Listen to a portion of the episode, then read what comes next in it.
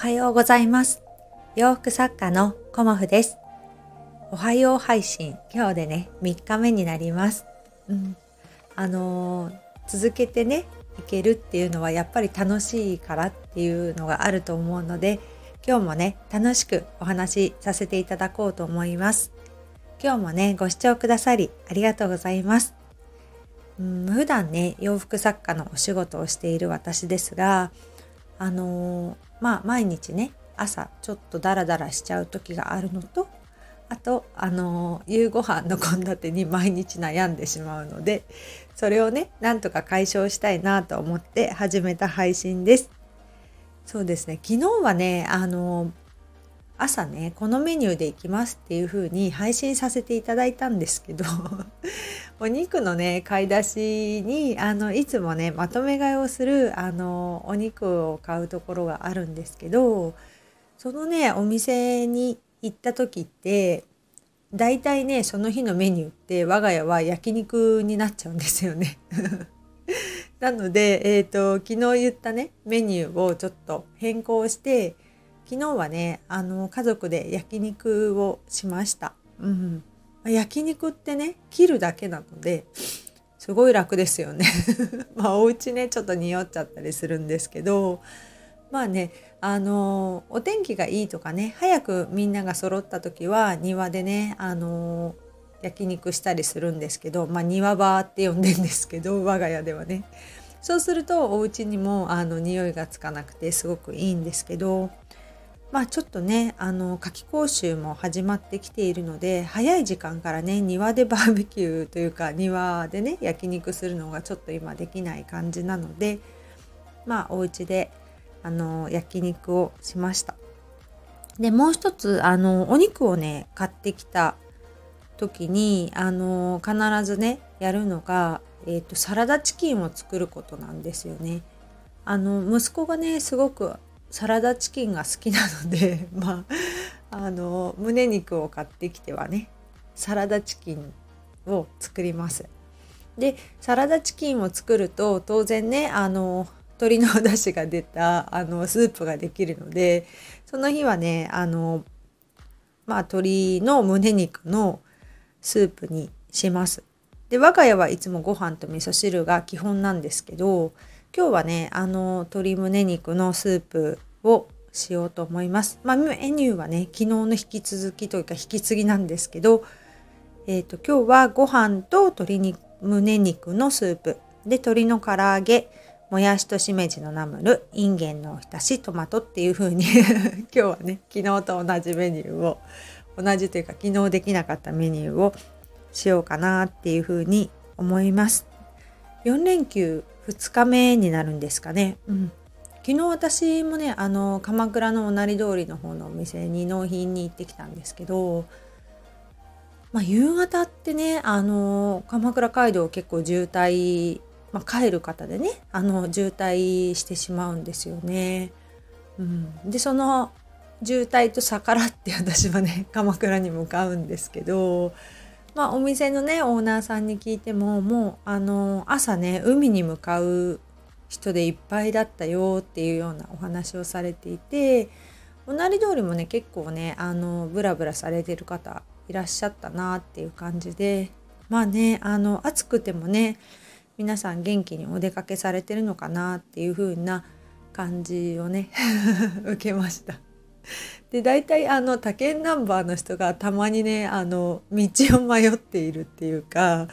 うん鎌倉って結構意外と道が狭かったりするのでそこ入っちゃダメなんじゃないかなっていう道にねなんか入っちゃってる方がいてうんどうするんだろうっていうのがちょっと心配にもなったりもしますけど、うん、そんな感じでねあの皆さんね4連休楽しく過ごされてるなんじゃないかなっていうのを感じてきました。今日はね私はえっ、ー、ともうイベントがね大阪のイベントがあるので阪急さん梅田店の、えーと、イベントのお洋服をまずね仕上げ仕上げというか作り始めていこうかなっていうふうに思います。まだねあのキュロットスカートぐらいしかできてないのでそこをねあのまあ、2枚じゃ足りないのでね。ま目標は20点ぐらいの目標でまあねちょっと開催されるかっていうのがちょっとね不安ですけどでももう秋服を作っていくのであのそこでねあの販売できなかったとしてもあのコモフの展示会だとか、まあ、ネットショップでもね秋服を9月から出していこうかなと思っているのでまあそんな感じであのもうね夏服はねあんまりちょっと制作しないかなっていう感じですけどまあね自分用の洋服がちょっとできてないのでそれをねどこかのタイミングを見て作りたいなとは思ってます。であの今日ねお話ししようと思ったことはあの人を育てるということ、うん、なんだろうなあの人を育てるっていうほど私はね あの偉そうなことは言えないんですけどえっ、ー、とお仕事をねまあ一人コモフのお仕事をあの手伝ってくれているもう長くねイベントとかも手伝ってくれたりとかあと祭壇とかもやってくれたりとか、まあ、アイロンがけとかもね頼んでる友人がいるんですけどそれとは別にあの娘にねあの仕事をちょっと手伝ってもらうことにしました。うん、で娘はねあの学校がねちょっと遠くて東京まで行ってるんですけど往復まあ4時間ぐらいかかっちゃうのであまりねちょっとがっつりバイトを入れられないっていうのもあってまあ塾のねあの先生というかね個別指導の先生のバイトをしてるんですけどそれだけだとねちょっとお小遣いというか お金が足りなくなってきたみたいなことを言っていてでまあ急にね自分が増やしたいからといって、まあ、生徒さんをね増やせるわけではないのでまあそういうバイトっていうのは、まあ、生徒さんがいらっしゃった時にあの時間数を増やせるっていうようなバイトなのでね。とやっぱりバイト掛け持ちしようかなとかあのいろいろ考えてたみたいなんですけどとにかくね学校に行くだけで往復4時間かかっちゃうのでまあねすごく疲れちゃうんじゃないかなっていう まあ親としてねちょっと甘いかなとは思うんですけどそんなこともあってあの私じゃなくてもできる仕事を娘にちょっとやってもらおうかなっていうふうに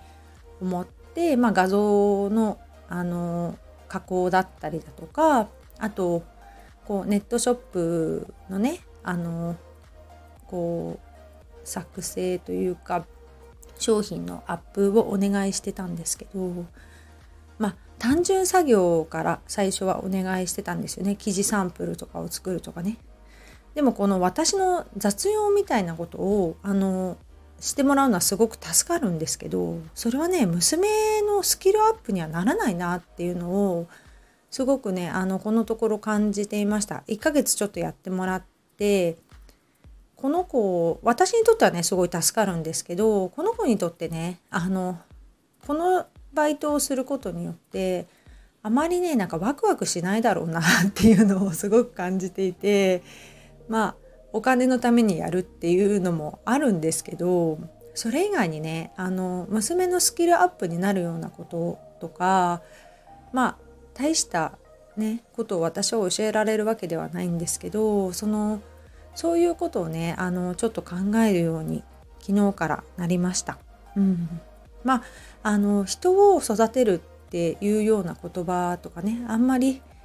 なんか偉そうな感じがして私はあんまり好きではないんですけどあの人に何か教える時って自分もねあの成長できたりするのですごくね大事なことかなっていうふうにあの感じてます。うん、人にね 何か教える、まあ、子育てとはまた違ったあのこれねお仕事なのでね、うん、そういうことをあの娘にね伝えていこうかなと思っていて、うん、まず最初はねあの文章の書き方ですよね。うん、商品説明を書く、ね、商品紹介を書くっていうお仕事をしてもらおうと思うんですけど、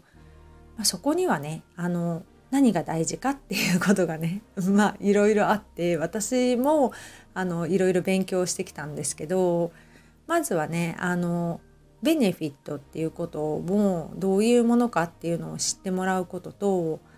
こう人のね心を動かす文章ってどういうものかなっていうのをまずね学んでもらおうかなっていう風な感じで、うん、今はね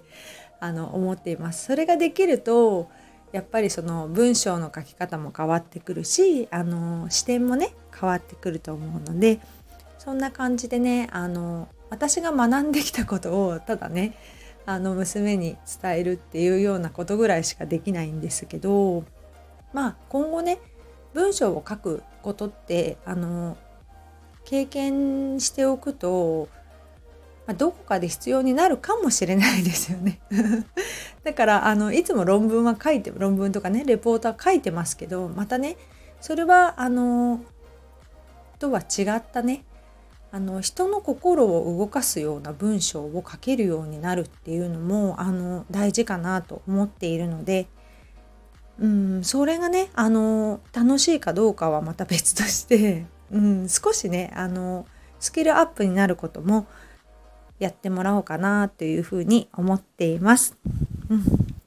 ちょっとね親子なのでね甘やかしてはいけない。ちょっとねこれは仕事だからっていうような感じで自分をね律してあのねやっていこうかなと思っています。まあ、そんなこんなでね初日はね娘は熱を出してしまったんですけど、まあ、大したことないんですけど、まあ、今日もね元気になってやってくれたらいいなと思っています。まあ、朝からねいろいろお話ししてしまったんですけど今日もご視聴くださりありがとうございました。とってもねお天気が良くてセミがすごいミンミンミンミン言っているのであのご体調ねくれぐれも崩されないようにお過ごしください。私もね、今日この後ウォーキングをして、お水をね、2リットル飲むを頑張ろうと思います。ご視聴くださりありがとうございました。洋服作家コモフ小森屋隆子でした。ありがとうございました。